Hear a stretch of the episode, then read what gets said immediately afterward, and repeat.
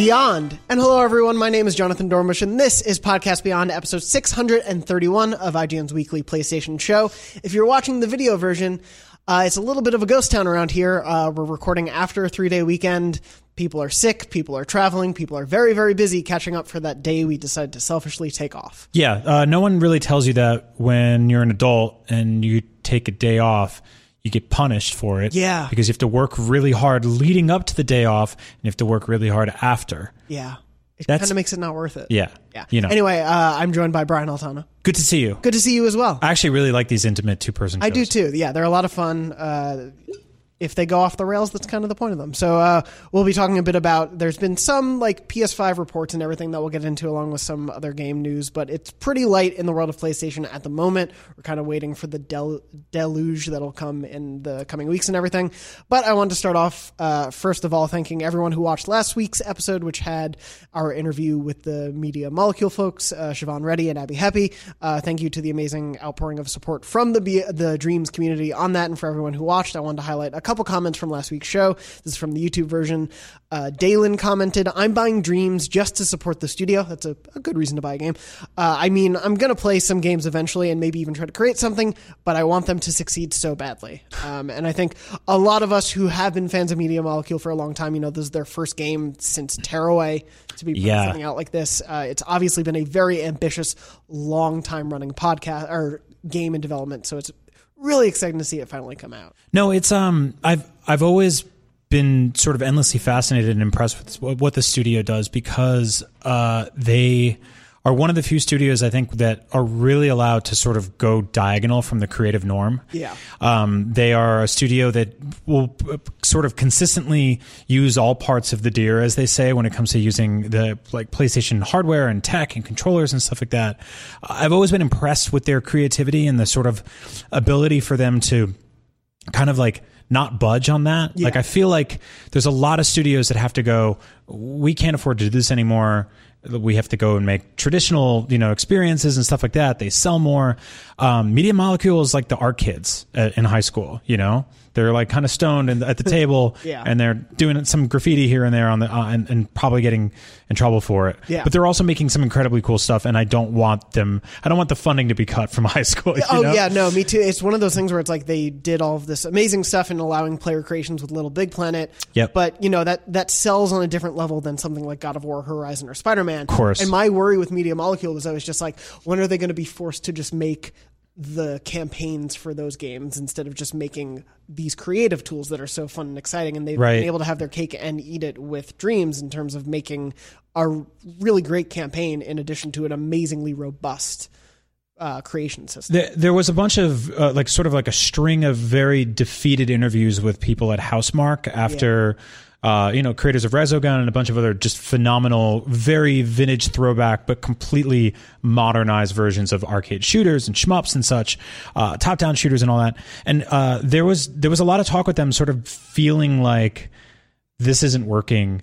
We have to go do. You know, we got to go pay the bills. Basically, we got to put you know bread on the table and all that. And- and they were working on, and I think they've actually changed uh, course since They then. did. They, they announced that they were going to do this basically battle royale on like Yep. multiplayer thing, and it was sort of like, oh man, the people who made Resogun, like you said, and Super Stardust, and uh, one of my personal favorites, I think it was the last one they did, uh, second to last, uh, Nex Machina, Right. so great, and it was just kind of like, hey, that amazing work we've put into the genre, we have to scrap it.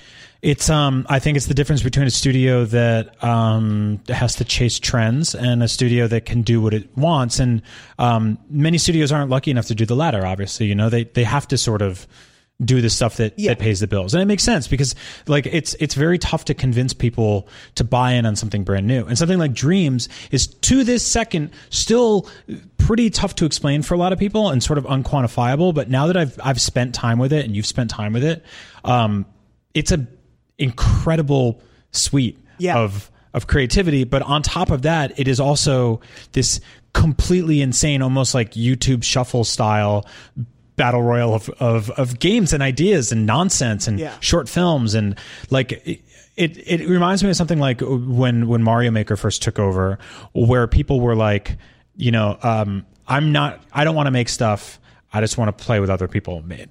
Um, Mario Maker uh, sort of asks you to really be like a hardcore platforming aficionado. Yeah. Which is a very specific, though wildly popular and though uh, always has been genre. Whereas Dreams, like it doesn't. Why, while it's not tied to like a billion dollar IP and one of the most recognizable mascots in in history of pop culture, um, it does remove that by just saying you don't have to be good at platforming games. You don't have to be good at games. Period. You can come in here and play bootleg Tetris. Yeah. You can come here and watch the first six minutes of A New Hope remade with like bizarre puppets. You can watch the incredible Darth Vader scene from Rogue One. Yeah. recreated, but you can also play through a very simple but earnest and well-made game that Yeah. someone just this is their first thing they've ever made in terms of gaming, and it's incredible the scope of that. Yep. it reminds me a little bit of it's a very different thing, and I think uh, Dreams definitely has a leg up on it, but it's sort of that like discussion about VR we all had, where it's like you just need to try it out to understand, and with Dreams, it's like you just need to see two to three things to understand the scope of what dreams can be. Right. If, if we can get three to five different creations in front of you, you instantly go like, "Oh wow, there is untapped potential here for like, Yeah. limitless stuff." Yeah, I mean the the idea of sort of God of War, Spider Man, uh, you know, The Last of Us, Death Stranding, Days Gone, and Dreams, all hanging out at the same house party. You know, all, all, all underneath the same roof. Yeah. Uh, that is PlayStation exclusives. I, that makes me so happy. Me too. Because it's not. I don't feel like there was. There's a running joke with a lot of people who don't like PlayStation, who are wrong, who say that you know all PlayStation exclusives look the same or are the same. Uh, Like I don't think that's true at, at all. No. Um, there's obviously similarities between a lot of them, right? It's a lot of sort of uh, dual protagonists going through a, a gritty, you know, dilapidated environment or zombies. Parent uh, child relationship, Exactly. Hunting is Yeah. a lot, but yeah, for the most part, I when you move away from those like very base sort of comparisons, yeah, there is a wide breadth, and we talked about it with McCaffrey uh, last week too. But just the fact that MLB the Show is a part of the stable Yeah. of Sony exclusives too. There is a wider berth, and seeing that Dreams even widens that further and puts that power into players' hands is really cool. I totally agree. Uh, another comment just from that week uh, on the Dreams train is Project Genesis in the comments, uh, part of the Dreams community, said the community for Dreams alone makes Dreams worth it. Like Lucy was saying, it's the most positive community I've ever been in, hands down, and filled with crazy talent. And OMG, thanks for the shout out in the podcast. Uh, Project Genesis was shouted out by the Media Molecule team. And of course, yeah, that's something that Lucy and I talked a lot about with them, but I think we say anytime we bring up this game, it's just like, wow, they are the nicest people. It is incredible and fulfilling and nurturing in a way for someone who's like scared and intimidated to want to jump into this creation suite is like look at the people there around it and Right. the positivity that they exude for the simplest creations. I mean, the i- the idea of going in there and being mean is not even. I, first of all, I don't even think it's possible. No. Um, second of all, even if it was, I don't think people would would take advantage of that because it just doesn't feel like the right place for it. Yeah, You though know. Max uh, over the weekend did text me. I don't know if he showed it to you. There is a subreddit called Dreams XXX that does exist. Okay. Yeah. Anyway, uh, last Did comment. they did they run? Did they run out of other stuff, to look to- at? Yeah, there's no. You guys should check out the internet. yeah, um, I know Dreams is trying to be expansive, but the internet has a lot of stuff on it. Uh, anyway, last but not least, I did want to give a shout out to someone in the comments on the YouTube uh, versions of the show who, for several weeks now, has been putting in amazing timestamps for the show. Uh, real underscore sergeant underscore Tom. Uh, there were a few weeks where I was out and not able to put timestamps in, and real sergeant Tom jumped in and put really lengthy and detailed time codes in. And then there have been a couple people who get mad and are like, "Why haven't they been putting time codes in?" And honestly, real sergeant Tom has been doing a better job than I was. Yes, So thank was- you so much. I was letting them handle the reins. If they want to stop, I'll jump back in now that you know I'm back for the foreseeable future. Actually, not next week, but whatever. Uh, and happy to make those. But you're doing such a great job. I didn't want to take away that from you. But again, Yeah. you know, let us know. yeah, thank you, Tom. But yeah, I do want to give a shout out to Tom, not Tom Marks on the show. And feel free to timestamp this part right here where we give you a shout out Yes, because you've please earned do that. that. Uh, I also wanted to just quickly mention uh, the IGN store is open. We have an official merch store now. Go buy a. Uh, there's specifically a Beyond shirt. You can buy it in a, a few different variations. Go buy that. Uh, as silly as it is, the more support you show those shirts, uh, it helps us be able to say, "Hey, we want to pitch more shirt ideas Yeah. for each show." And seeing that there is a wealth of people who want to buy shirts for a specific show, will be like, "Okay, yeah, let's try out more types of things." Yeah, I will say it's a little different than the way we've done sort of merchandise in the past because outside of just like IGN stuff, which, you know, obviously you guys are listening to, you like, but maybe you don't want to wear on, on yourselves, although you should have a Beyond shirt or, or, you know, a big big sweatshirt. Um, we also have officially licensed stuff from Marvel, Star Wars, Yeah. Nintendo, um, all all kinds of stuff like that. So yeah, there's a bunch of really cool Star Wars shirts on there that all like look vintage looking, and um, yeah, I'm I'm excited to jump in there and uh, and pick something up. Yeah, for sure. And so if you haven't checked it out, uh, it's store.ign.com. We'll take you there. Um, I think there's an early, like first week special discount possibly going on, but we've talked about, and we may be able to in the future do some beyond specific discount codes. So look out for those as well. But yeah, the more you get specific sh- uh, shirts based on different shows, we'll be able to do more designs. That's why we mentioned uh, the elderly Irish woman shirt last week. Mm-hmm. I'll say more later. Anyway, why don't we jump into actually talking a bit more about the recent news in PlayStation and the world around it. Uh, the first thing, Brian, I want to bring up with you is something that broke over the weekend, I think late on Friday, that essentially there was a report from Bloomberg that uh, the costs of building a PlayStation 5 currently are allegedly around $450 per unit. That is to create. That's not uh, Bloomberg saying that'll be the price, but that's saying how much it is just costing PlayStation to manufacture it. Uh, the Bloomberg story says, quote, forcing a difficult price setting decision in its battle, battle with Microsoft. Uh, Continuing on in the report, these high costs have caused Sony to take a quote wait and see approach with PS5's price, which they've talked a bit about in the past, uh, which is different from past console launches as Sony usually sets the price the February of the release year with mass production starting in spring. Uh, for comparison's sake, which uh, Adam Bankhurst, I believe, who wrote this, yes, our freelancer, uh, noted PlayStation 4 originally retailed for 399 US dollars and was estimated to cost 381 USD uh, to manufacture. So if all things were roughly exactly equivalent, the PS5, if it cost 450 to produce, would be at least $470 to reach a similar gross margin. Right. That's of course just a pure apple to apple comparison. Obviously, there's a lot different going on from one generation to the next. Yeah, I don't. Does that account for sort of like for for manufacturing costs in terms of like boxes and like shipping to retail, brick and mortar? I think it is a pure just assumption of what the cost for just parts like are the parts. Yeah. yeah. Um, and because so- it's the same way you see like when a when a movie makes X amount of money, people are like, yeah, but how much did you spend on marketing? Exactly. You know. Yeah. Um, so as Adam went on to continue writing from the Bloomberg report, the biggest problem Sony is facing in regard to the PlayStation 5 is a quote reliable supply of uh, DRAM and NAND flash memory. Uh, one of the main reasons for the scarcity is that these parts are also in high demand for smartphone makers. Um, and so this obviously to me points to as sort of uh, Sony's recent earnings call. They don't know they're not sure what the price is going to be. Right. Um, though that also makes me a little worried that the price may be higher than we want. Yeah. Because 450 to manufacture it, like to me, 400 is the sweet spot for a new console. for a new console. I think for them to sell it. for them to sell it at 400. I think selling at 500, while I will buy that, is going to be tougher and a mass market appeal. I completely agree. E- yeah. Even though, like we've brought up on the show, we buy smartphones that cost thousand dollars, but we're paying it on monthly installments. It's a little bit of a different function. People are going to see the PlayStation Five as a luxury expense of a thing they're going to buy for a holiday Yep. or for a family, a child, or you know, a loved one. Five hundred dollars is a lot to ask, Mm-hmm. even if it is worth it. Like even if the parts inside are crazy uh, high end and worth the price. Um, I think one of the parts that they said was ratcheting up the price was uh, an advanced cooling system. Uh, and given that my PS4 Pro sounds like a jet engine every time I turn it on, I will pay for that happily. I agree. Yeah. But um, Totally agree. What do you think this means, sort of like for Sony's general state in figuring out the price? Like, Um, I I'm hoping it doesn't mean they haven't landed on a chipset yet, because I'd rather them go, you know, toe to toe with Microsoft in terms of price rather than cheapen out on a chip now and be underpowered at launch compared to what looks to be Microsoft's two offerings. Yeah. Um, or at least one or the other, right? Um, the smartphone comparison is interesting. We're always talking about that. Uh, the, the, the thing that's, that's odd about that is that, you know, many of us do get a new phone every two or three years. Some people get one even every year. Um, you'll buy a new PlayStation every seven years, hopefully. I mean, although this time around, we, you know, we did a mid generation jump.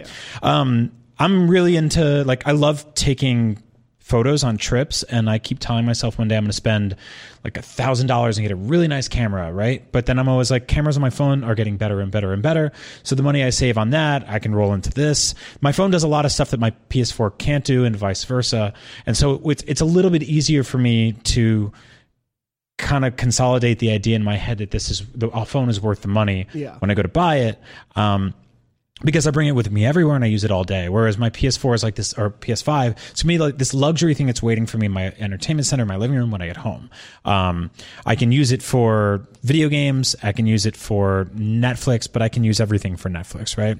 Um, so that's it's it's going to be more about you know how powerful is this thing and the message they're gonna, they're going to have to send is how powerful is this compared to a high-end gaming PC Yeah. like and that's where the conversation is going to get interesting because like on the high-end gaming PC side people don't have any qualms whatsoever spending premium dollar on it because that's just something they're accustomed to do um, on the console side when the PS4 launched at 399 we were like that's great Yeah. like I remember like being like, okay, that stings a little just because spending four hundred dollars on anything ever Is a lot. Is a lot.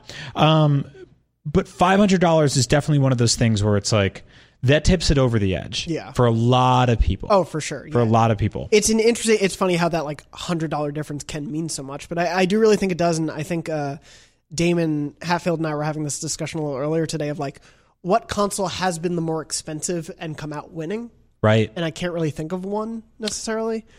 Um, like the Xbox was more expensive than PS2, PS3 was more expensive than 360, and even though they even out by the end of the gen, 360 took the lead in the beginning. Yep. And then the PS4 has handily walked away with the win for this gen, while the Xbox One started off at a higher price. Um, Yeah. Um, I'm, I'm not sure where the market share is right now for mobile phones, but I know that Apple is able to sell at a higher sort of price point than their competitors generally, and they're seemingly doing okay, Yeah. right? I don't know. I don't think they're dominating the world or anything like that, but because there's so many manufacturers out there now, uh, that's a really good point, though. Um, I think it's like there's this, there's this, it, something's got to give, right? We expect basically the power of a thousand dollar gaming PC in a four hundred dollar box, and that's not going to happen. So it's either going to lose in specs or it's going to lose in or raise in price, Yeah. right? Or a little bit of both. yeah. Um, And the the specs thing is really interesting because right now we're all basing our assumption of how powerful these two are going to be based on a leak and some reporting that has corroborated that that information was authentic where it came from, but those numbers could be out of date. They could have been slightly wrong. They could Right. be running in a very specific way. Like the you know teraflop to teraflop comparison obviously also depends on how the rest of the system is working together to make the performance work correctly. Like there are so many variables at play that i don't know really how far apart these are going to be and i can't mm-hmm. imagine we're going to see a huge power deficit. Like we're, we're assuming the series x will be the most powerful. Yeah. but do you think the ps5 will be right around it or severely underneath or like where do you think the two are going to fall I honestly, speculation I think it's going to fall between the two models Yeah. that Sony launches or that uh, Microsoft launches. I think the thing that I'm worried about as a PlayStation fan is that Microsoft has, I think, I think, I think they have like a like a war chest that we're not we're not really taking into account here. yeah Um, and I think monetarily you mean yeah, yeah, and I think that they're capable of or willing to uh, maybe take a hit on losing money. I think they're they're looking at they're looking at the Xbox thing as like a brand, and they were sinking money into that brand to get it bigger and bigger and bigger. they Where- now talk about game pass as much as they do xbox exactly basically. exactly um and so i think that like you, you know maybe they're willing to to sell a console at a significant loss on their behalf just to get first to 10 million and get it out there um I think for a lot of people that won't matter because it comes down to we spent the first 10 minutes of the show talking about exclusive games, right? The, the most powerful Xbox in the world can't play The Last of Us 2. Yeah. It just can't. It plays its own games, right? Um, and, and this time around, it doesn't even do that. and so, uh, like I said, I've, I'm excited for the, for the new Xbox. I, I, I'm, I'm buying a Series X on day one. I, I want to keep reiterating that because I feel like when we're vaguely critical about anything here, people take clips out of context and they're on my Twitter feed and I have to defend myself. Um, so I'll just do it here. Can Uh, I do two equal clips of hating things just so people can pull out each of We've them? actually tried that in the past. It's still It yeah they, work? yeah They- they people the people adhere to a confirmation bias and clip grab the one that it doesn't it, it's fine whatever whatever floats the fanboy boat the week right Yeah. um, and so yeah I I am worried about that uh, because I don't it's it's not so much that I, I I really care about Sony as a business whether how much money they make or how much money they don't make if they lose fifty bucks on a console I don't care what I want is to make sure that when third party games come out I'm not playing a inferior one for the next seven years, Yeah. or that I have to jump in in a year or two and pay out of pocket as a consumer to get an upgraded console on something they should have had on day one. Yeah, I, that's I- my concern. I would rather pay a little bit more upfront Yes. to know I have a thing that has parity, to Yeah. not have to worry about that two or three down, two or three years down the line of obsolescence. I'm completely with you. As much as I believe they will try to find a way to get us to do mid-step generational jumps again for consoles, I do think we are like I would so rather PlayStation put in the money and like right now they're saying it's 450. I was saying I think 400 is a sweet spot. I will pay 500 for a PS5. I'm not going to pretend I won't because I do want to play whatever the next Horizon is, whatever the next God of War is. Like I want to play those and I am willing to shell out for that. right. I don't know, but obviously Sony is weighing how much is a mass audience willing to do that. Obviously, people who love PlayStation games are going to do that, but they are probably looking at how much are the people who buy Call of Duty and FIFA going to do that. Is is the PlayStation 500 going to be a running joke? Oh, God, Like, yeah. or is that is that sort of good brand synergy? thing, yeah. Right. I don't know. Five hundred. Here's what you get. Yeah, I mean, I've I kind of like I started. I don't really. I don't. I don't really talk to my wife a lot about like significant purchases I make. We're, we generally trust each other with stuff like that. Yeah. But it did start 2020 being like this fall is going to be pretty expensive for me. Yeah. You know, it's just going. It's just that's just the way it is. And so I'm sort of quietly putting some money aside, being like. I don't know how much is this going to sting, but I know it's going to sting a little bit, For sure. or a lot of bit. yeah, it, it, it's a weird thing, and I do think we are going to be in a bit of a guessing game for a while. Like I legitimately am still holding to the belief that Sony will not go until Microsoft does. Like, Right. I think they are willing to wait as long as they need to to tell us what the price is, especially if this Bloomberg report is accurate and they're still trying to figure out how to keep the cost down. Because I don't think, like we've talked before in the past, that consoles would take a little bit of a hit. Um, at the beginning of a generation, even if they weren't making money on each console sold, like console manufacturers wouldn't. But with that like estimate of you know it cost three ninety nine and they were roughly producing them, that doesn't count all the other you know factors Right. of a console, but it cost them three eighty one. I can't imagine they would take a fifty dollar hit on the parts and then factor in all the other costs. Yeah, I no, I totally know, agree. but- I totally agree, and I also think that like this, um, this sort of like game of chicken that they're playing is is crappy for consumers. Oh yeah, I don't think it's a good thing. I just yeah, they're gonna keep yeah, yeah, no, totally. Um, because I think that the sooner the uh, you know we're we're adults with jobs in quotes, right? Sure. And so we're we, we're able to to even though we live in the most expensive city in the country, I don't know why we're located here. insane. It's insane, but uh, we do what we can to put away our money a little bit here and there to make sure we can save. Um, if you're a kid or you're in you know high school or something like that, and you're working some weekend job or you're working some summer job or something like that, you pretty you want a good idea of what you're putting aside for here, Yeah. right? Like video games, we've talked about this before. They scale to children, to adults, to adults, to geezers, right? And so I think that like, whereas Apple, and I hope they're not ripping off every everything from their playbook, can wake up on a Thursday morning and be like, "Hey, we're having a thing tomorrow." Yep. And then you turn on the TV or whatever, you turn on your your phone, your your you know your laptop. It just starts playing. It just starts playing. You don't have a choice. You can't Yeah. stop it. Yeah. And then they're like, and they're available for sale at like midnight tomorrow. Yeah. And then six days later, you're holding a thing that you didn't know existed until five or six days earlier, right? I don't want to see consoles go that way. I don't either, and I'm worried we may get there though. Yeah, no, I'm, I'm with you, especially with like Sony not being at E3 and E3, Jeff Keighley pulling out of E3, like the sort of the air getting out of that room a little bit is worrying me that we are going to get to a point where these guys might just do like dueling press conferences in freaking like September Yeah. and then be like, oh, by the way, here's the price. And that's only because like some intern snitched to the other company on what they're going to price it as. Yeah.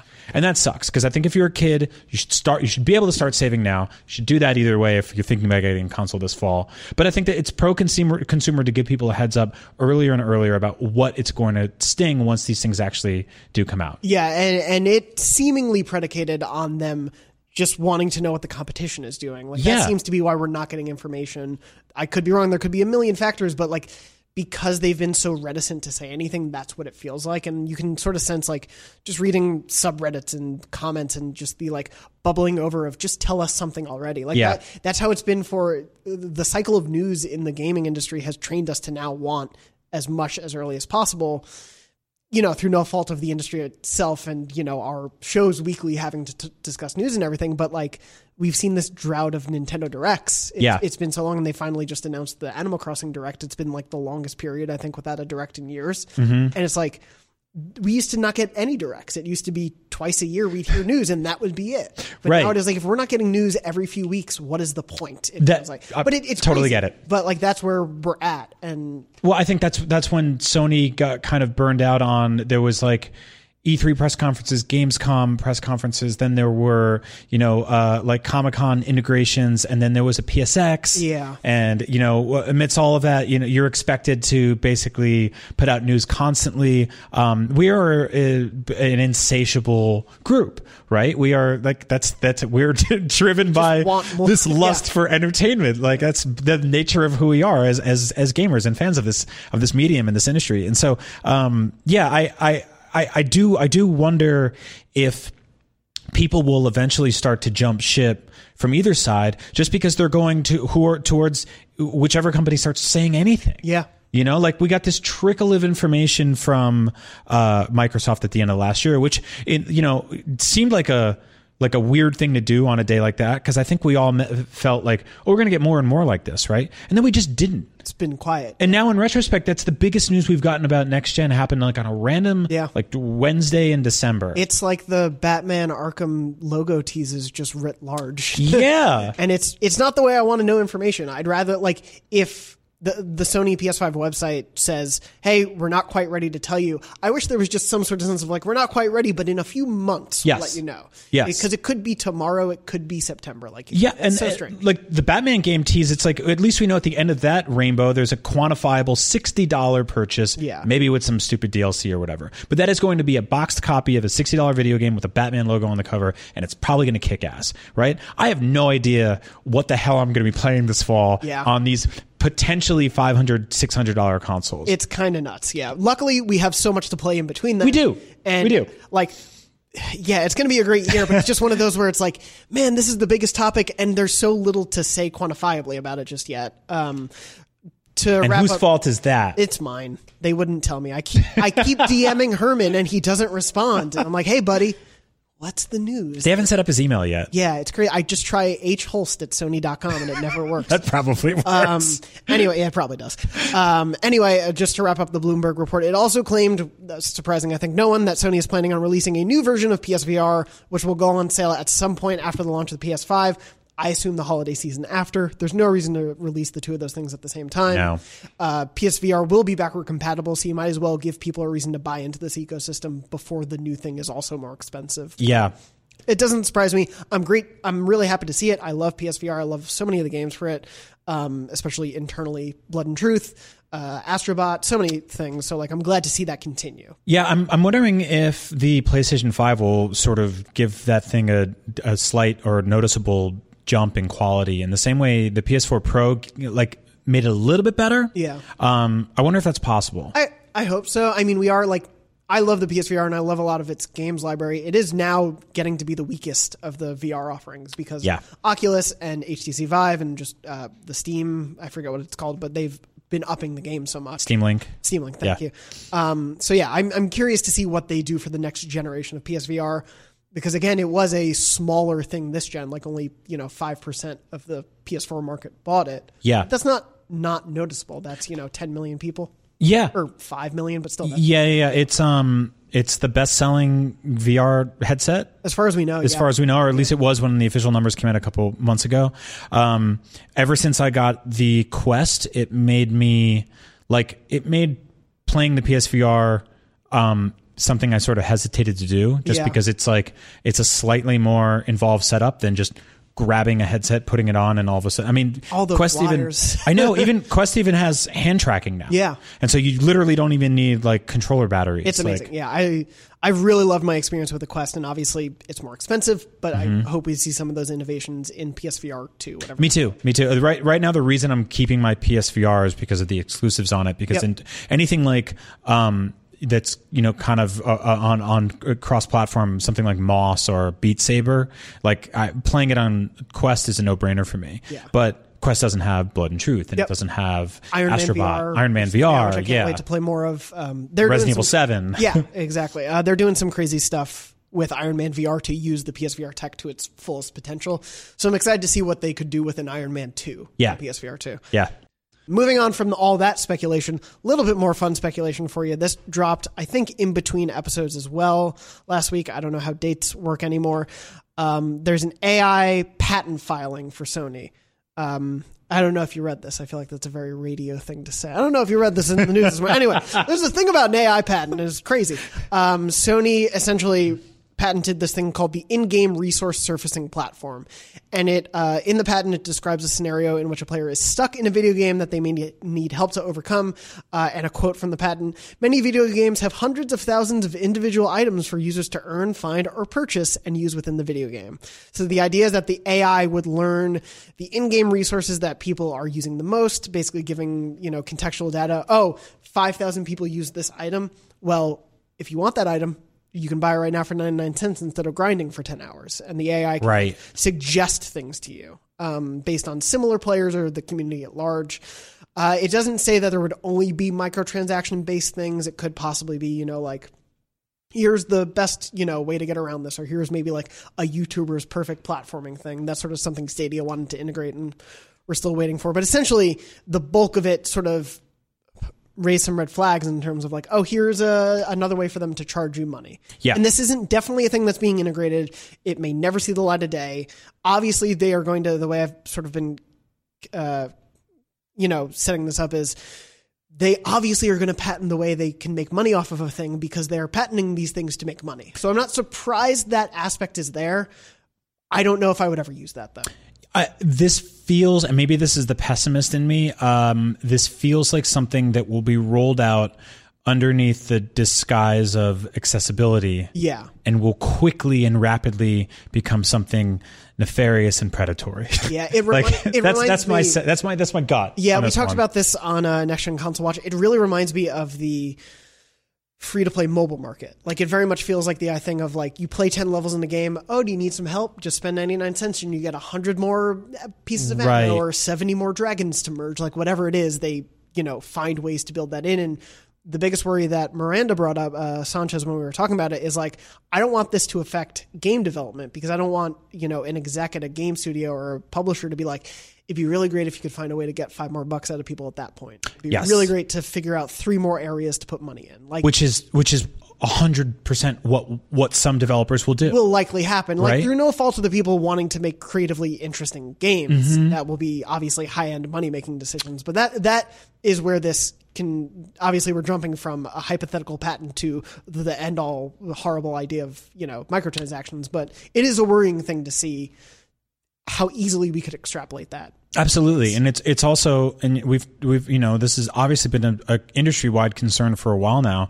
But what makes this stuff predatory specifically is that this a lot of this stuff funnels into uh, what is basically gambling. Yeah. you know, for children and the uninitiated who haven't really been taught that that's a bad thing yet because their brains are still developing and they haven't figured out that like it's you know it's not healthy to repeatedly want this specific thing that you can't have and then have to reach for money to pay for it Exactly. um, and so yeah i am worried about that sort of uh, it, it kind of indoctrinating itself into the game development process and the games being sort of funneled into paywalls and, and forcing players to kind of pay to get out of these situations.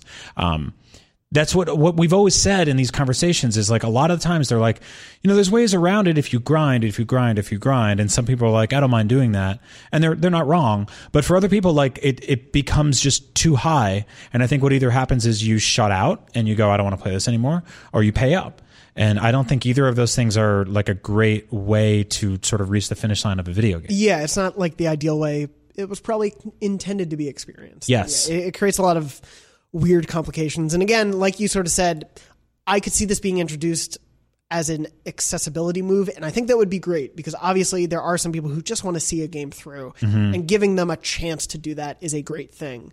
Giving them a chance to do that and finding ways to milk money out of them is a much different story. Right. And I don't know who would be policing this technology at the end of the day. Like if Sony would be like, developers go do what you want with this tech, or it's built into the system and Sony polices it. Like there's so many variables about how it could easily get out of hand. Yeah, which and, I think is the worry. And like all of these things, I think some developers are gonna they're gonna nail it, and it's Yep. gonna be a good thing, and for others, it's gonna be gross. Yeah. and it's gonna it's gonna wreck some good games too. Yeah. If you look at the uh, like when Mortal Kombat launched recently, um, the you know currency with a K or whatever, tri- the triple currencies they did, quadruple currencies, uh, that all kind of stacked and funneled into each other, were like a huge like kind of sticking point for a lot of people. Yeah. It was a big pain for like we like I remember watching like tutorial videos on like how that actually structured. It felt like a pyramid scheme that you Yeah. would do at like a timeshare, because it was insane. yeah, it, Um, it's nuts how that stuff can get in. Yeah, and I, I think like with a lot of things, they sort of like you know they quieted it a little bit and they and they kind of leveled off a lot of the biggest issues with it. But uh, Battlefront Two thing, right? The same Yeah. same deal. It it took early adopters to be like, this is broken. Yeah. and it sometimes that that stink gets you know ca- carries on that game forever. Yeah, it, And- like even if that game, as it has, like improved a ton since then, they've really changed that market from launch. Um, it completely ruined the viewpoint of that game. No that- matter how good the stuff in Totally, totally. And you know what? Like having spoken to people uh, in general about what happens at studios with stuff like this, it is rarely the actual artists and the musicians and the animators and the developers coming in and saying, "We got to do this." Yeah. it's it's always pressure from shareholders above. Yeah. and they go, "How do you know? Put this in here." And, and maximize your profits here, Yeah. and then like ultimately, no one knows who those people are Yeah. right? And so they they get absolved of all the guilt from it. And who do, who gets attacked on Twitter? It's the devs. Yeah. and you Even know, if we do know who they are, they're not on Twitter. Right. They don't care. Right. They have lives to lead with all of their money from microtransactions. exactly. So, uh, obviously, like I said, that patent is just a patent. We don't know if it will ever be implemented, but just something to keep on your radar, especially as we get into the next gen.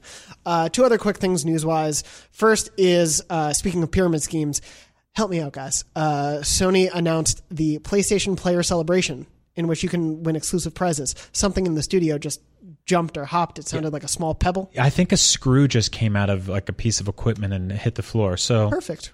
I don't know. Hopefully, it's not the ceiling. Our producer Borba has no idea, so we may all die mid-recording. If that happens, Beyond, enjoy the PlayStation Five. enjoy it. Yeah, we will enjoy it. Maybe. Yeah. Who knows how the afterlife works? Anyway, uh, they're doing this players celebration um, to essentially have fans enter a contest and you can win exclusive prizes and everything. It basically works by everyone who signs up for this thing needs to play games and win and acquire trophies. And if you know me, I love trophies, not as much as Greg, I know, but I love trophies. So they want you to play multiple games. The community must play a target number of games for each stage. Every PS4 game that each entrant plays for at least an hour will count. Meanwhile, earn trophies. The community must earn a target number of trophies for each stage. Up to six PS4 trophies each entrant earns each day will count towards a goal. So only earn six a day. Don't earn too many trophies in a day. Uh, trophies earned from games with the multiplayer mode count double. Whoa, Yeah. Um, so that's great. that's not fair. Uh, if you, I mean, they're way harder to achieve normally. Yeah, it's usually like but I'm a single player guy. yeah, me too. Uh, anyway, so there's three different stages of this. Uh, you win exclusive themes, avatars, dynamic themes, etc. But I believe one lucky winner. Let me see if I can find this. Uh, one lucky winner.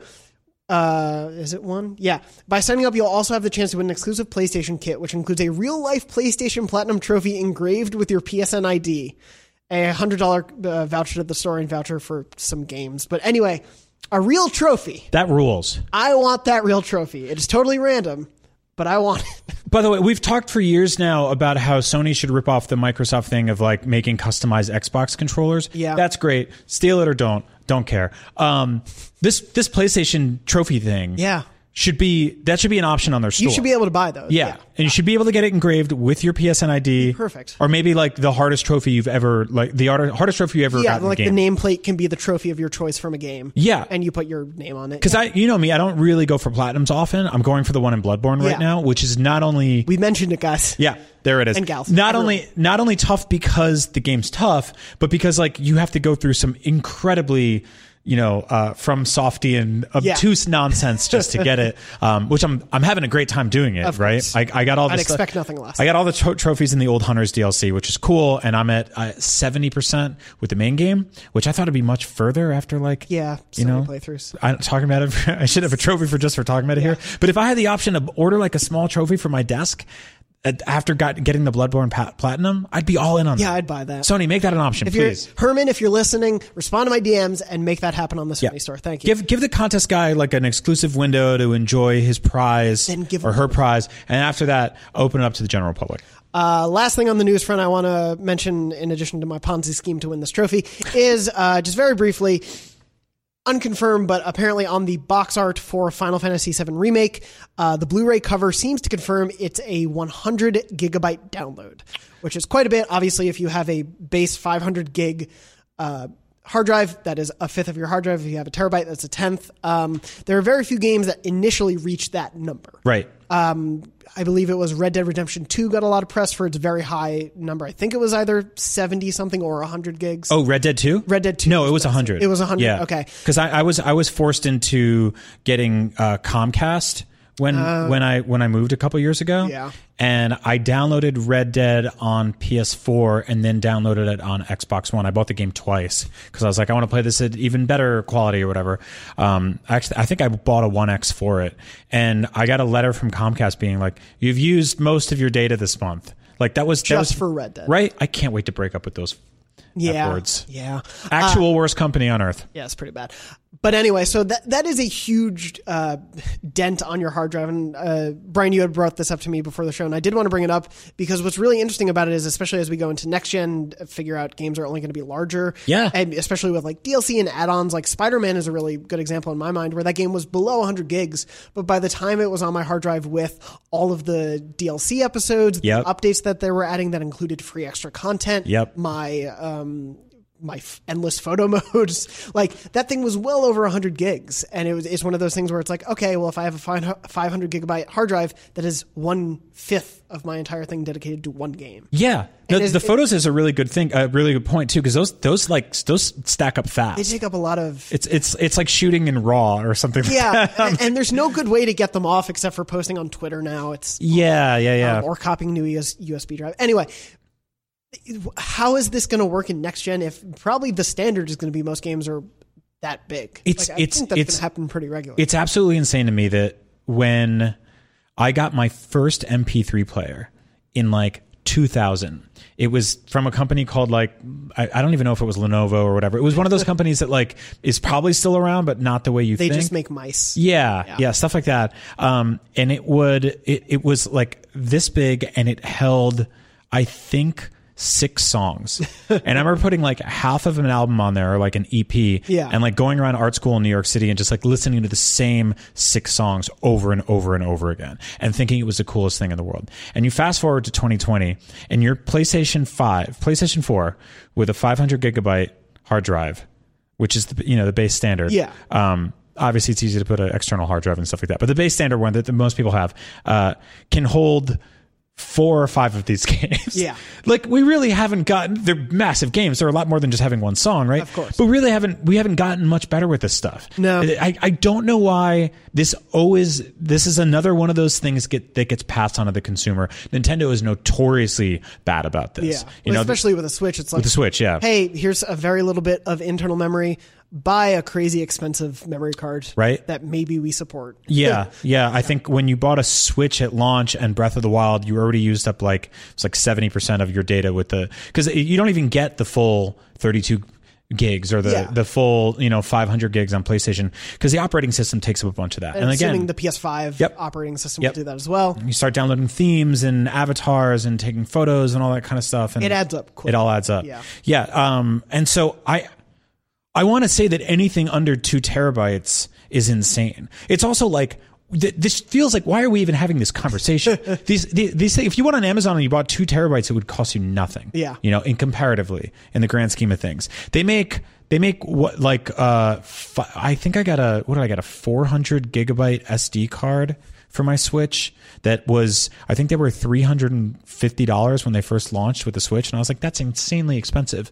And now you can get them for like sixty bucks. Yeah, it's you know? crazy. Well, it's so funny to think too of the like the original MP3 players, like the original iPods and everything. It's like, whoa, this holds 64 megabytes. Right. What? That's and now it's like, yeah, I can't fit more than three games on my 500 gigabyte hard drive. I have to delete things every time I get a new game. Yeah. And so it is a luxury problem to have. Don't get Yes. me wrong, but it is a a funny thing that we're now having to contend with, especially as we get into more of a digital future, especially when you consider things like PlayStation Plus. Oh, I'm probably just going to be downloading games and forget they're on my hard drive for Yep. six months, and then that's what's taking up the space. There's all these weird factors. Yeah, and then downloading games with PlayStation Now, and also like on PS5, you're gonna want your your backwards compatibility library. However, that's gonna work. Yeah. like it's gonna be very different than like diving in. You know, with the Switch on day one, you're like, okay, there's only a few games I'm really into here. I can fit, I can conceivably fit them all on on, a, on my stock SD card, but I'm gonna buy a bigger one on the side. Yeah. The the PS5 is, uh, uh, you know, and by nature the the Xbox Series X are extensions of the current gen consoles, in that they're going to carry over a lot of the stuff that we've spent years building up. Hopefully, giant fingers don't crossed, even right? know yet. Yeah, we we still don't know the full extent. And so, uh, conceivably, day one, you could you could fill a two terabyte hard drive with just your old crap. Yeah. you know. And so, like, throw in some launch games that are going to be gigantic, I imagine. And it's this is going to get this is going to get very bloated very quickly. And so, I hope there's a solution for this. And it isn't just Brian and Jonathan and everybody else go buy uh, external. yeah, you know, spend hundreds of dollars more. which we will. We will. We'll have to. We will. But I do. I don't want it to be 500 gigs. I don't want it to be a terabyte. I'm going to laugh at a terabyte. I think we're getting a terabyte. that sucks. I think we're getting a terabyte. That's would- that would suck so two, bad. Two would be great, but two isn't become as standard for the industry yet. So I can see, even though the terabyte hasn't been the base for this gen, I do think it will be the base for next gen. if we're if we're swan the PS4 with 100 gigabyte games that aren't even the whole game. Yeah. Like first of all, like Final Fantasy VII might go on to be one of the biggest games ever made if, you like compile it all stack all, the. Yeah. If you even want to call it one game One at that game, point, yeah. But I mean, if, We'll have if- to play it to find yeah, if we're if we're if we're tail ending this year with 100 gigabyte games like pretty consistently.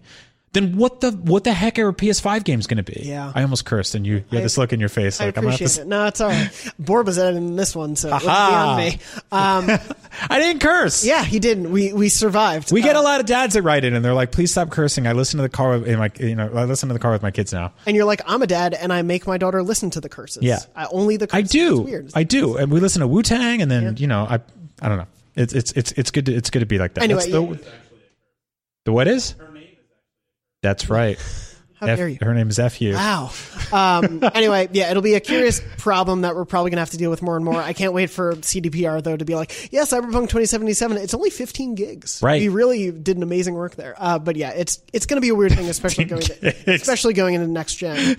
Um, and before we get into sort of all the wrap up stuff for the show, I do want to quickly throw to, uh, thankfully, uh, as you in the Firewall Zero Hour community may know him, Shabs from First Contact Entertainment of the Firewall dev team spoke to me uh, before we recorded this episode a little bit about Firewall. Now that it's free for PlayStation Plus this month, which if you haven't downloaded it, even if you don't have PSVR, go download it. It's a super fun game.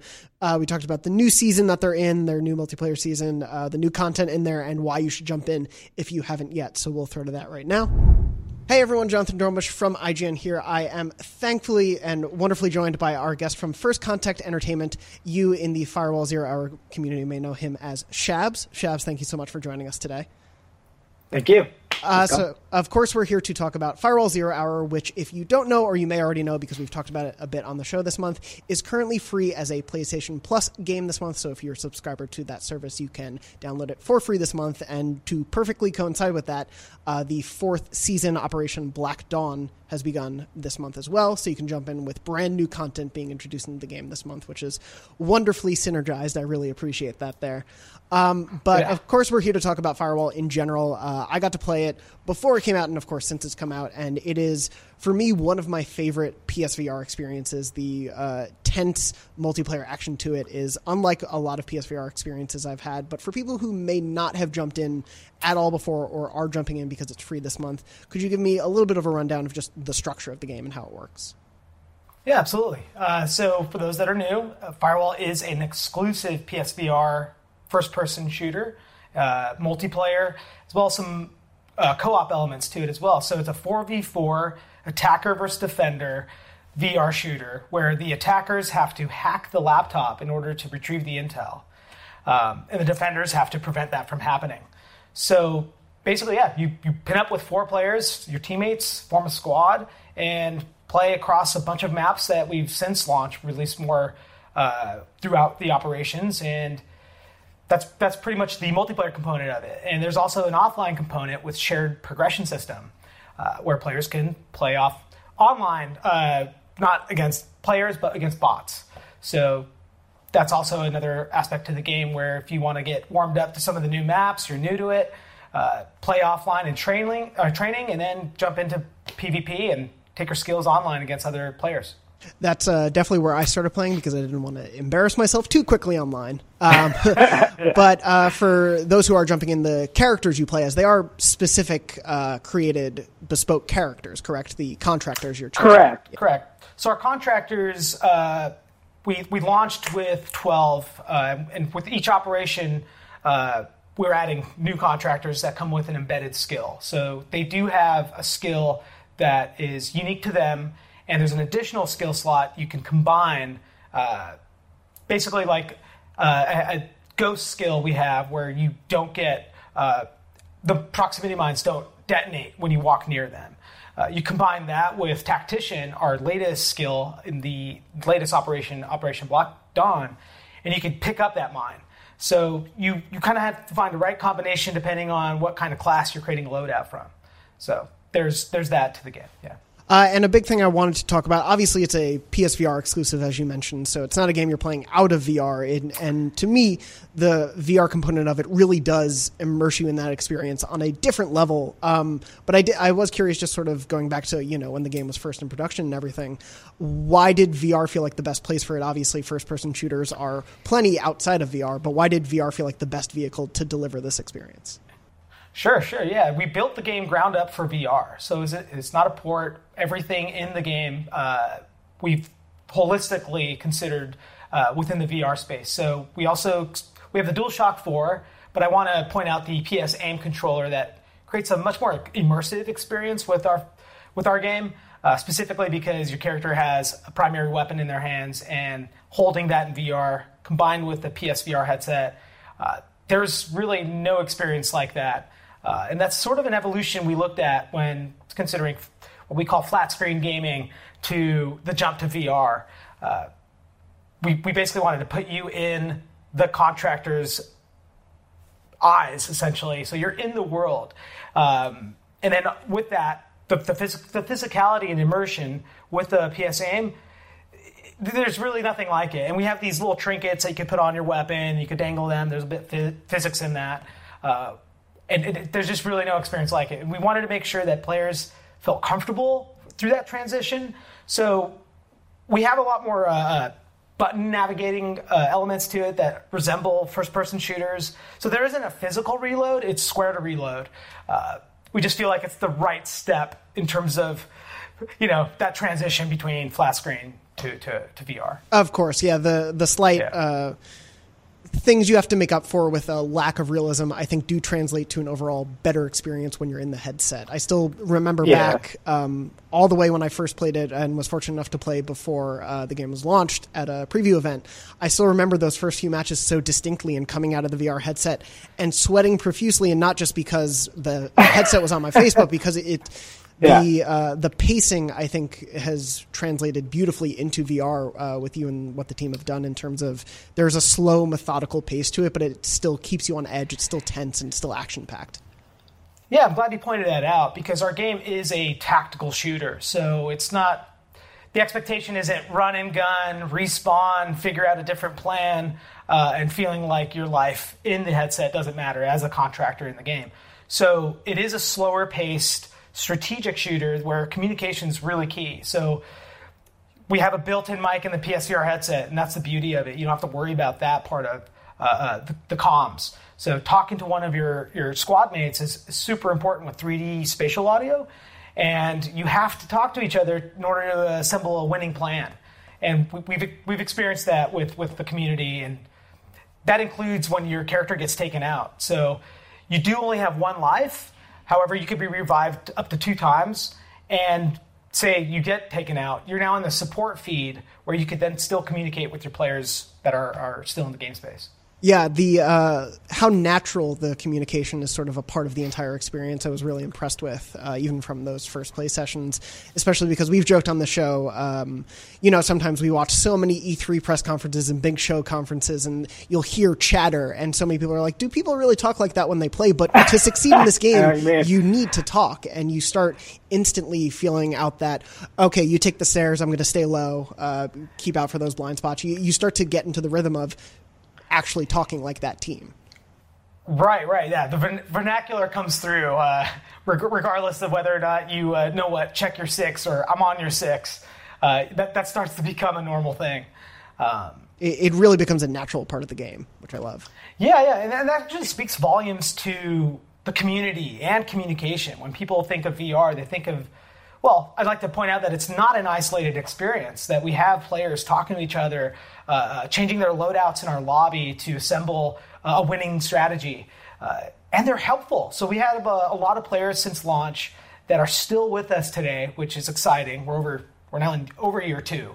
Uh, and they, the onboarding of new players through PS Plus this month and seeing that interaction with some of our veteran experienced players, it's, it's actually refreshing uh, to see hey, I got PSVR, I just picked up PS Plus and the, the firewall game. What, what do I need to do in order to, to, to, to get started? And seeing, seeing the responses and, and just the really seamless transition of onboarding new players, it's great. We thank the, the hardcore community for that. Yeah I, yeah, I did want to bring up the community because, you know, obviously multiplayer games and especially multiplayer games that are – built within specifically the VR realm, uh, you know, can live or die by the community. And I, I did want to ask, you right. know, how have you seen the community grow? How have they um, adapted? Obviously, we we'll talk about it in a little bit, but you're on the fourth season of operations right now. Um, h- how have you seen that progression? How has it been for the team to work with that community in step? Uh, it's been really great. They're we've seen reports back through. I mean, everything from Discord channels to Twitter all of our social channels, and we have Frank here as well as our quality assurance team uh, assembling reports together to basically identify any sort of pain points within some of the equipment we release and some things we need to address in terms of exploits. And a lot of that feedback is driven by the community and how they end up using uh, some of the new skills we, we reintroduce with new uh, contractors in operations. So they, they, they're, they're really crucial when it comes to that. And especially with with a game like ours, it's it's an online experience. So at scale, you know, there's some uh, there's some unforeseen consequences of introducing something new to the game and uh, seeing the organic nature of that uh, occur out in the wild, and then we either did a, a good thing or we we address uh, something that happened that we didn't expect. So that's always been great. Well, and I, and I, think it definitely speaks to you know, as I mentioned, we can go a little bit into the uh, info of it, especially for people who are just jumping in. It's a brand new thing. You're on that fourth operation, Black Dawn, um, introducing Correct. a whole bunch of new content. Can you talk a little bit about what this operation brings, uh, new content wise, but also maybe what it changes up in the game? Yeah, big big change up with this uh, latest operation. In Black Dawn, a new contractor that we release, his name is Saul. He's a uh, badass uh, marine type of contractor, and his skill that he brings to the to the squad is tactician. So that basically means that he can pick up his own equipment, and he can also infiltrate the enemy line and pick up an enemy piece of equipment and assume it uh, into their inventory. So this does change up a lot, and we're keeping an eye out in the community right now to see if there, there's any exploits or anything like that. But what we've seen is uh, a lot of griefing of in a good way uh, of taking an enemy C4 away from them, and they're trying to detonate it, realizing it just got hijacked, and then they use it against them to breach the laptop room. So th- that's a game changer for us, is to see people taking their equipment, motion sensors, moving it from one side of the room to another, uh, something that you would not be able to do before this operation. Well, and that's a pretty great thing to obviously also have that community to look out to and know that they will be that they know you are responsive to their feedback so that if this character suddenly did break the game and people were doing crazy things with him they know you're there to be able to adjust it and everything.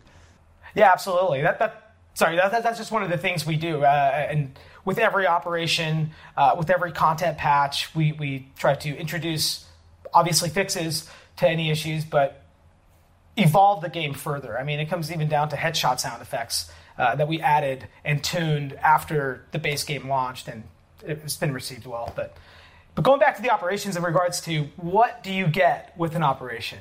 Uh, our maps, our maps for operations have always been free. We didn't want to displace our uh, our, our, player base into different uh, install bases of okay, we have a set of players playing in these maps that other players can't access. We didn't want that to happen, so it's available for free for everyone.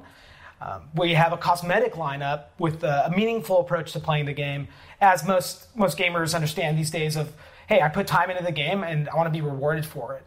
So we do that through cosmetic items um, for both free and uh, premium items that players uh, access using the Op Pass. But there's a whole line of free cosmetics as well as the map being free, and for every operation that ends, the skill becomes free for everyone as well. So that's always yeah. Um, and can you tell me a little bit about the new map, uh, Oil Rig? Correct. Correct. We have a, a, new map, Oil Rig, set out and in the Caspian Sea. It's at, at nighttime with a distant thunderstorm. It's a map that provides a lot of outlets. Uh, there are grates that have been uh, open and propped up, allowing players to jump down to the bottom floor quickly and evade uh, enemy gunfire. It's it's definitely one of our tighter quarters uh, smaller scale maps, so action comes a bit faster than some of our previous operational maps. Uh, it's, it's, a tremendous amount of fun, that's for sure. We, we say it every time in the studio. We're like, we, we, whenever we make a new map, we always uh, come out of playtest going, "That's that's our best map," and uh, it's kind of a, f- a funny thing nowadays. That it's like we say that about all our maps, and that's a good thing. Hey, it's always good if you can keep topping yourself. Yeah, one up each other. Yeah, yeah. What um what does sort of go in for you and the team like philosophy wise for a new map? Um, because obviously there is a very specific cadence and tactical nature that you need to consider that teams will play, but you want to give players some freedom in all that. Absolutely, uh, and looking at oil rig being like I said a smaller close quarter type of map with uh, quick outlets for evasion uh, or attacking. We look at especially the last set of maps that we've done uh, per operation, and we try to identify a map profile with each one, especially when going into blocking it out. Uh, and that's what we're trying to set out to achieve because some maps were like, well, the last two maps have been very fast in, in combat. We want to make a bigger map uh, that, that takes a bit more time to, to reach the enemy for them to assemble different plans. So, large, small, daytime, nighttime, a lot of things are considered in, in order to create a better uh, experience for the player. So not, not one map looks and resembles like the other. We want to create a strong variety. And yeah, with, with the oil rig, we certainly, I think, achieved something unique that isn't in any of the previous maps. Yeah. I'm very excited to jump into it. Um, and I am curious a little bit about, you talked somewhat about the uh, new cosmetic additions that come with each operation. I was wondering if you could talk a little bit more about um, the sort of packs that are available to players um, with the new operation. Sure. Uh, this operation, we have introduced uh, custom reticles, so you could now customize your reflex uh, holosight with a different graphic. Uh, that's something we've not introduced up until now. Uh, we have trinkets, we have face paints, we have camos that you apply to your weapons and your character, your contractor. Uh, so it goes from headgear to torso gear, pants. so you can mix and match to your liking. And the cool thing about that with VR is that you could literally apply your skin to your weapon and see it and hold it up and bring it close to your eye. Uh, that's something you don't typically get to do with any other title. And same thing goes for the trinkets that dangle off the side of your weapon. Uh, so those are the types of items you see. It's, it ranges from face paints, clothing cosmetics, and little personalizations. I, have definitely spent more time than I'd care to admit just admiring the changes I can make in VR to my weapons and the trinkets. Of course, it's a it's a very fun thing that you can get caught up and you're like, oh no, I should probably start a match now. Yeah, for sure. A lot. It's almost like a mini game itself, setting up your class loadouts. Yeah, um, it's it's yeah. a lovely little addition. I think speaks to sort of the clear attention to detail the team seems to play uh, in all aspects of Firewall. Yeah, thank you. Um, I, yeah, I, we, sorry. No, go ahead. Uh, no, you're good. Sorry. uh, I was just going to say, sort of, as we're you know wrapping up and everything. Um, can you speak to a little bit? Do you have uh, an announced window for people for how long the season lasts for, uh, so people have an idea, or is that sort of a like indefinite uh, until you're ready to announce? Uh, actually, to confirm the date, sorry, I'm just going to ask Jess what we landed on in terms of the end date for Black Dawn. It's, it's May 11th. May, yeah, mid May. Okay, yeah. Um, so yeah, this this operation, Operation Black Dawn, is going to run up until mid May, uh, May 11th. So that that provides enough time. So what we'll end up doing is creating some weeks where missions don't release, allowing players to catch up and to complete previous missions. Uh, that's actually something I'd like to go over too. Is that we we release missions every single week. Uh, some weeks we, we, we choose not to, so players can catch up and and get, get in the headset, accumulate enough XP and crypto to buy the things that they earn. Uh, but each week, three missions are presented to the player. One's a free mission, one's a premium mission, and completing those decrypts the, the, the bonus mission, uh, which provides another piece of cosmetic if you have an op pass. So th- three cosmetic items a week if you have an op pass. One each week is free for everyone. Awesome.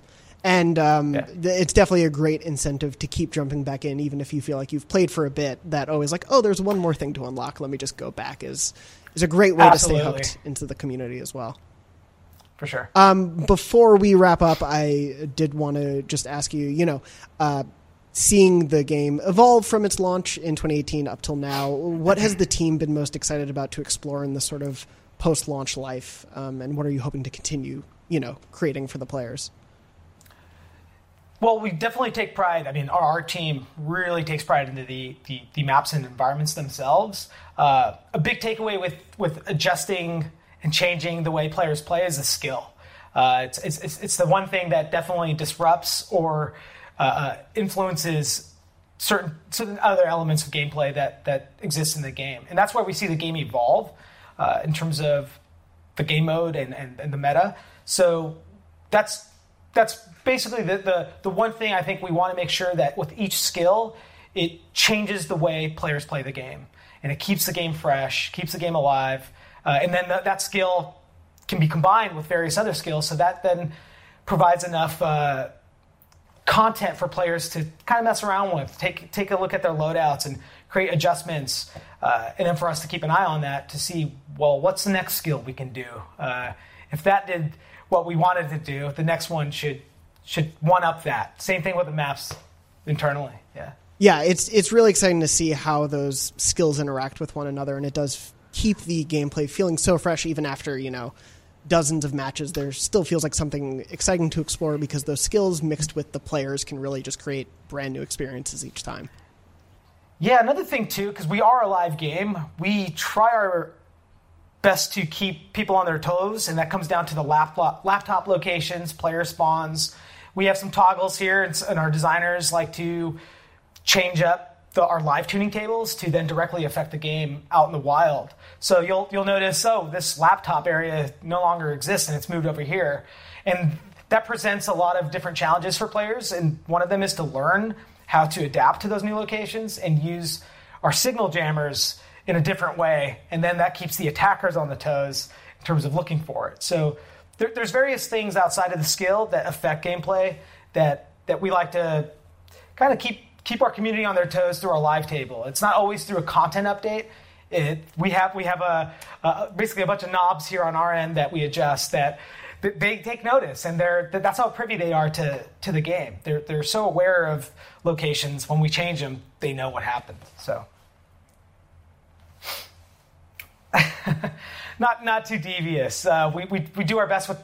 Yeah, yeah. We want to expose all the changes we do in regards to even weapon values. We don't want to be very hidden about that, but we want to be pretty secret about some laptop locations because we want the players to discover uh, uh, all the updates. We just let them know, hey, they've changed.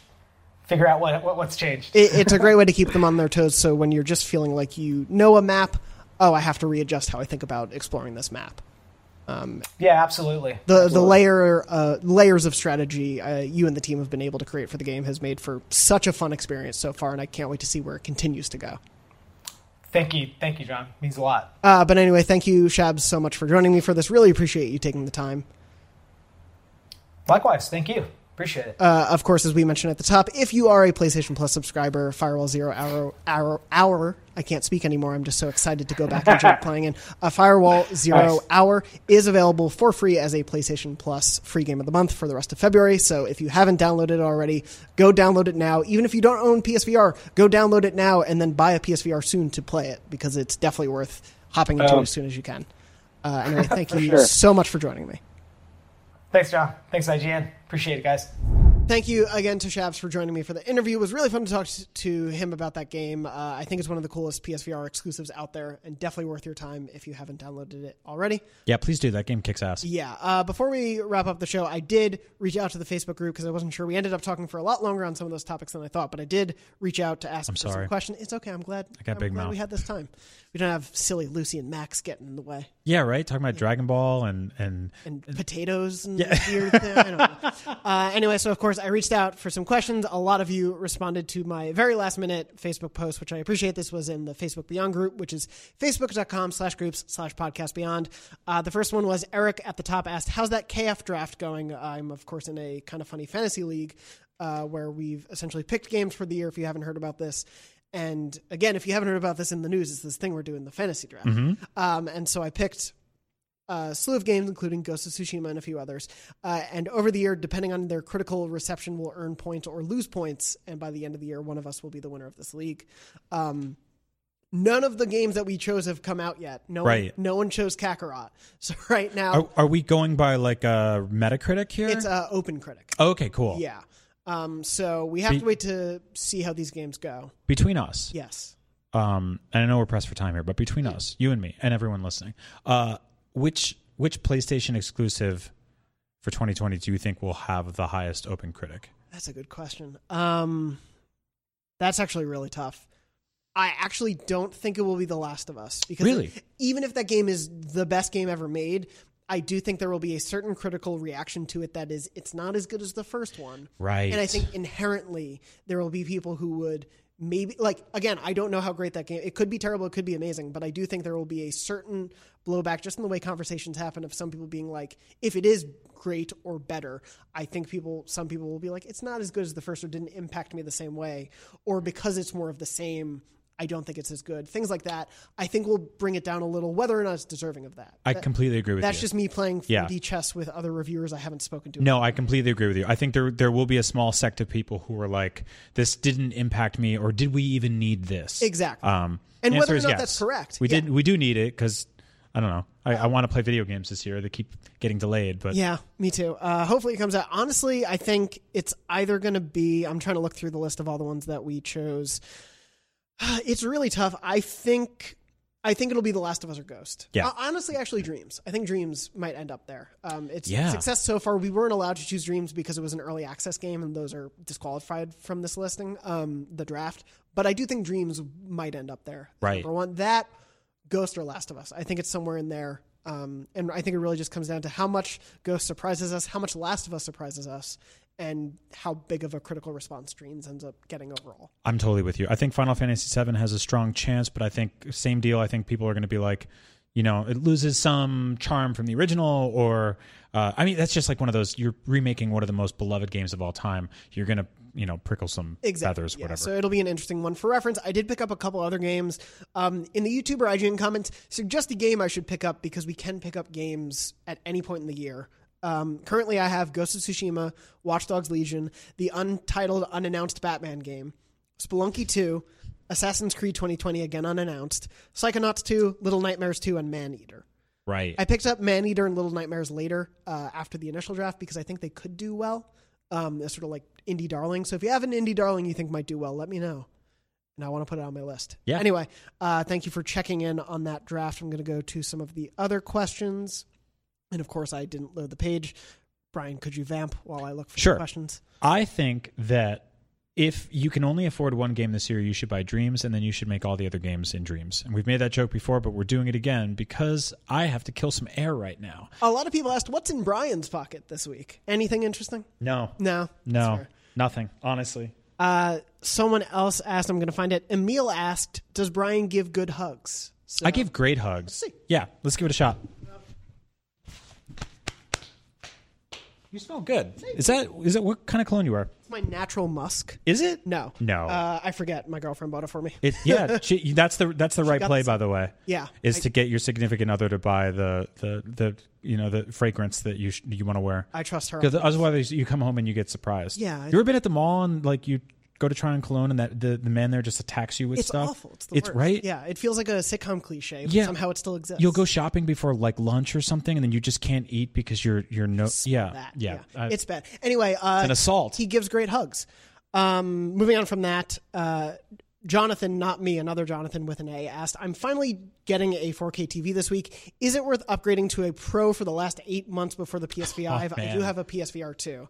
My uh, qualifications for this are: if you have the money yeah and you have enough PlayStation 4 exclusives that you haven't played or want to really replay. yeah Because like if you want to play Horizon and God of War and Spider Man and all those games in 4K or with the HDR and all of that stuff, yes. yeah.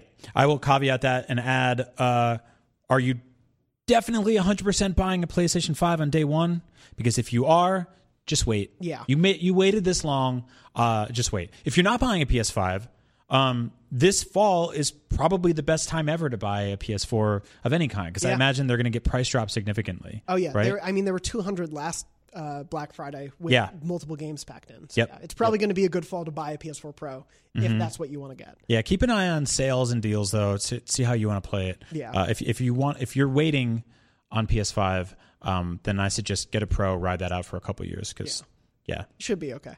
Uh, Scott asked if it was announced that Bloodborne was getting Monster Cereal DLC. Which Monster Cereal character would you be looking forward to the most to see in the Bloodborne world? God, this is such a great question. Um, I'm doing some of the Chamber Dungeon or Chalice Dungeon stuff now, and there's some ghost-like creatures. So Booberry would be super interesting. I like that. I really like him. Um, Fruit Brute is the kind of retired werewolf monster that lives in the cereal cinematic universe, and uh, Bloodborne has a like a really, really great sort of menagerie of of wolf-like characters. Yeah. So I think like this like sort of tattered rainbow nightmare terror werewolf would be awesome. Um, there's no like traditional vampires there, so Count Chocula will be very welcome, and obviously just a full-on Frankenstein Sure. is is great. Seems um, obvious. Yeah. Yummy Mummy. They'd all work. Go to hell, honestly. Oh wow. Yeah. Okay.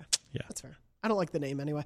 Uh, I know you meant it authentically, but your wow, that's a great question sounded exactly like celebrities who have said it to me during like interviews at EW when they like don't mean it. And Oh, no, yeah, no, no. I but I knew you meant it. It was just so perfect. I was like, oh, I'm having flashbacks. Oh god. That's yeah. Was- usually, uh, I, yeah, I've been on the receiving end of that. Wow, They're that's a great yeah. question. um, they're, they're like, how do I not answer that? Anyway, Yep. uh, but no, you did a great job there. Thank you for that question. Thank you. uh, I hope I hope that shows up. I hope any DLC shows up. Yeah. Uh, Scott, uh, another Scott, asked, "Is the Order 1887 happening? Should it? Um, we don't know that it is, but yeah, it should. It should. I, I don't think it's happening as much as I want it to. I don't think, based on what Ready at Dawn has been doing, at least them, I don't think they're working on it. Um, but the end of that game set up such a great like Assassin's Creed One to AC Two sort Yep. of like here's the world we can get into. And it just stopped, and it was it, it's such an infuriating thing that I still think about. Yeah, The potential there is so yeah. You know, it reminds me of I file that game in my head with like a lot of great TV shows that got one season. yeah. you know, that ended on a cliffhanger where you're like, well, and then it nothing, you know, it, it, it then maybe it gets completed in a web comic or something. Yeah, that's my favorite. Uh, yeah, Buffy really got better once it stopped being a TV show. Yeah, You know? right. Um, even if some of those uh, comics are great, yeah, Yeah, it, it I- always disappoints. People just want closure, I guess. but, Exactly. um, yeah, I, I'm excited to see what they do next. Me too. Uh, moving on from that, wrapping up with a few of our last segments. Uh, that one thing is a new segment we've been doing recently where you, uh, the listeners and viewers at home, write in with that one thing from a video game that really stuck with you, that made you fall in love with this game, that is the reason it sticks in your mind days, weeks, months, years later. Uh, just since we're pressed for time, I'm going to do this perfectly short one that came in from Frankie. Frankie wrote in to beyond at IGN.com and just wrote, Boy! from Kratos. and that's great. Uh, yeah, it's hard. That has become like, it's become so memeified, and yet it never detracts from like the seriousness and the, Right. the gravity of that game, It- despite how funny that line now is to me. It was a beautiful moment at the Game Awards. It's something that like I think the devs have even grabbed onto and and and used as sort of like a synonymous calling for all God of War fans. Yeah. it's like borderline a game mechanic in terms of uh, how it, it illustrates the parent the parenting structure there. Like Yeah. you know, but yeah, that is that is the one of the most perfect one little things in, Yeah. in PlayStation history. I, I love that. Had to read that. Obviously, we'll read a lot more in the weeks to come because we have plenty. But please keep writing in. Write into beyond at IGN.com with the subject line "that one thing," and we'll read them in the weeks to come. Um, I'm looking for a memory card, so I'm sorry. I'm going to have to ask you to vamp one more time. I want to uh, really quickly apologize to the estate of Yummy Mummy for dunking on you earlier. I think you're good. I just think that you're not a great mummy. And I also don't think that I want to think of mummies when I'm eating breakfast cereal. You also um, you turn you turn poop purple. So does Blueberry, but you you you you don't have any right to do that. So thanks a lot, Yummy Mummy. And uh, good luck out there in Bloodborne fighting those old hunters. Hope you get killed. See, now I'm talking smack on Yummy Mummy again. Anyway, Memory Card is our weekly segment where you, the listeners and viewers, write in with your funny, sad, happy, weird, whatever memories of your PlayStation and gaming life.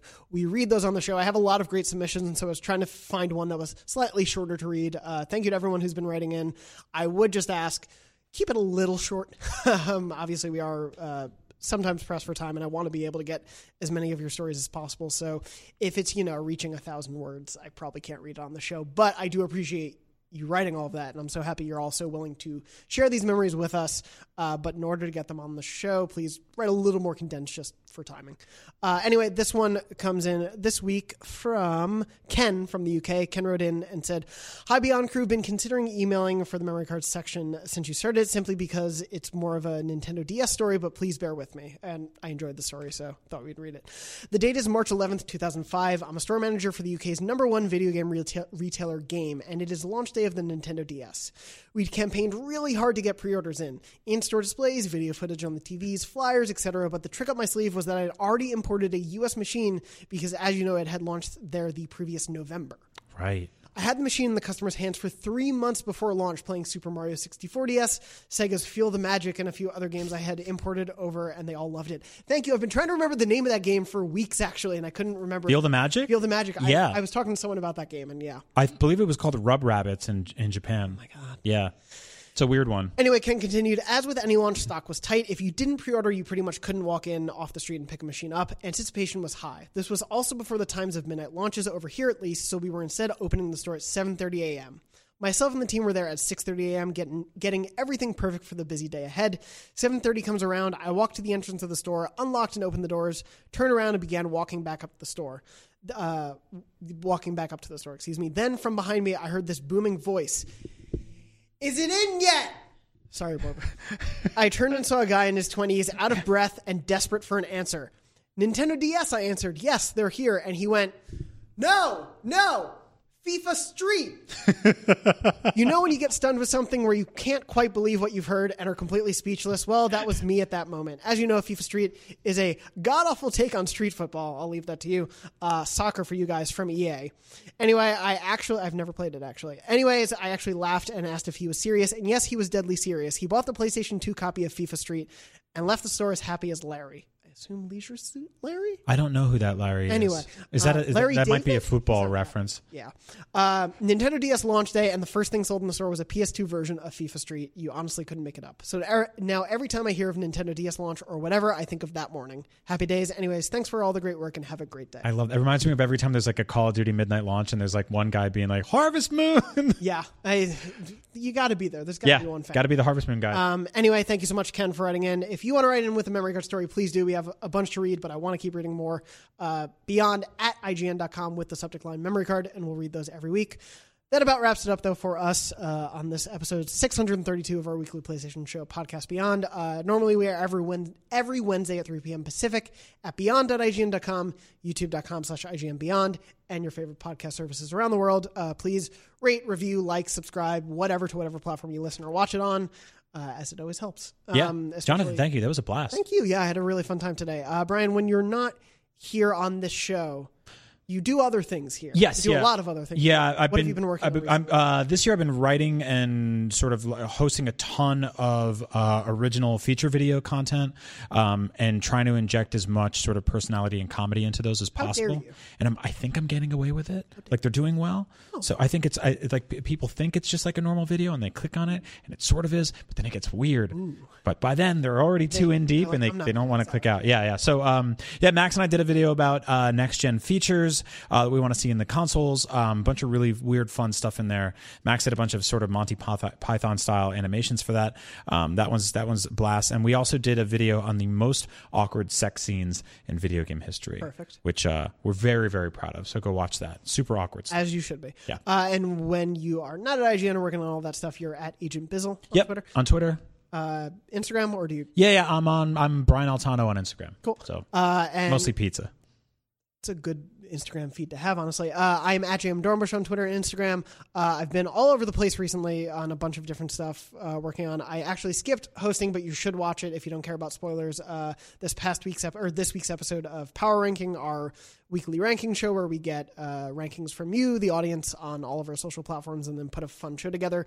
We did best Clone Wars moments, but I'm currently watching the Clone Wars and didn't want spoilers. Oh. So Josh Dew uh, on our social team stepped in to host as a Force Ghost, and it is perfect. That's amazing. It's really good. You should check it out. Uh, so I host that show normally every week, uh, as well as I'm a member of our show Next Gen Console Watch 2020, which is every Friday, early mornings. Check it out on IGN and YouTube. You'll find it there. And then, yeah, otherwise, we are here every Wednesday. Please come back. Please watch. Thank you so much for watching or listening to this episode. And as always, beyond. beyond. Ooh, we synced up. Yeah, that was great. That worked out. It was like a hug of words. Oh, it was a good hug.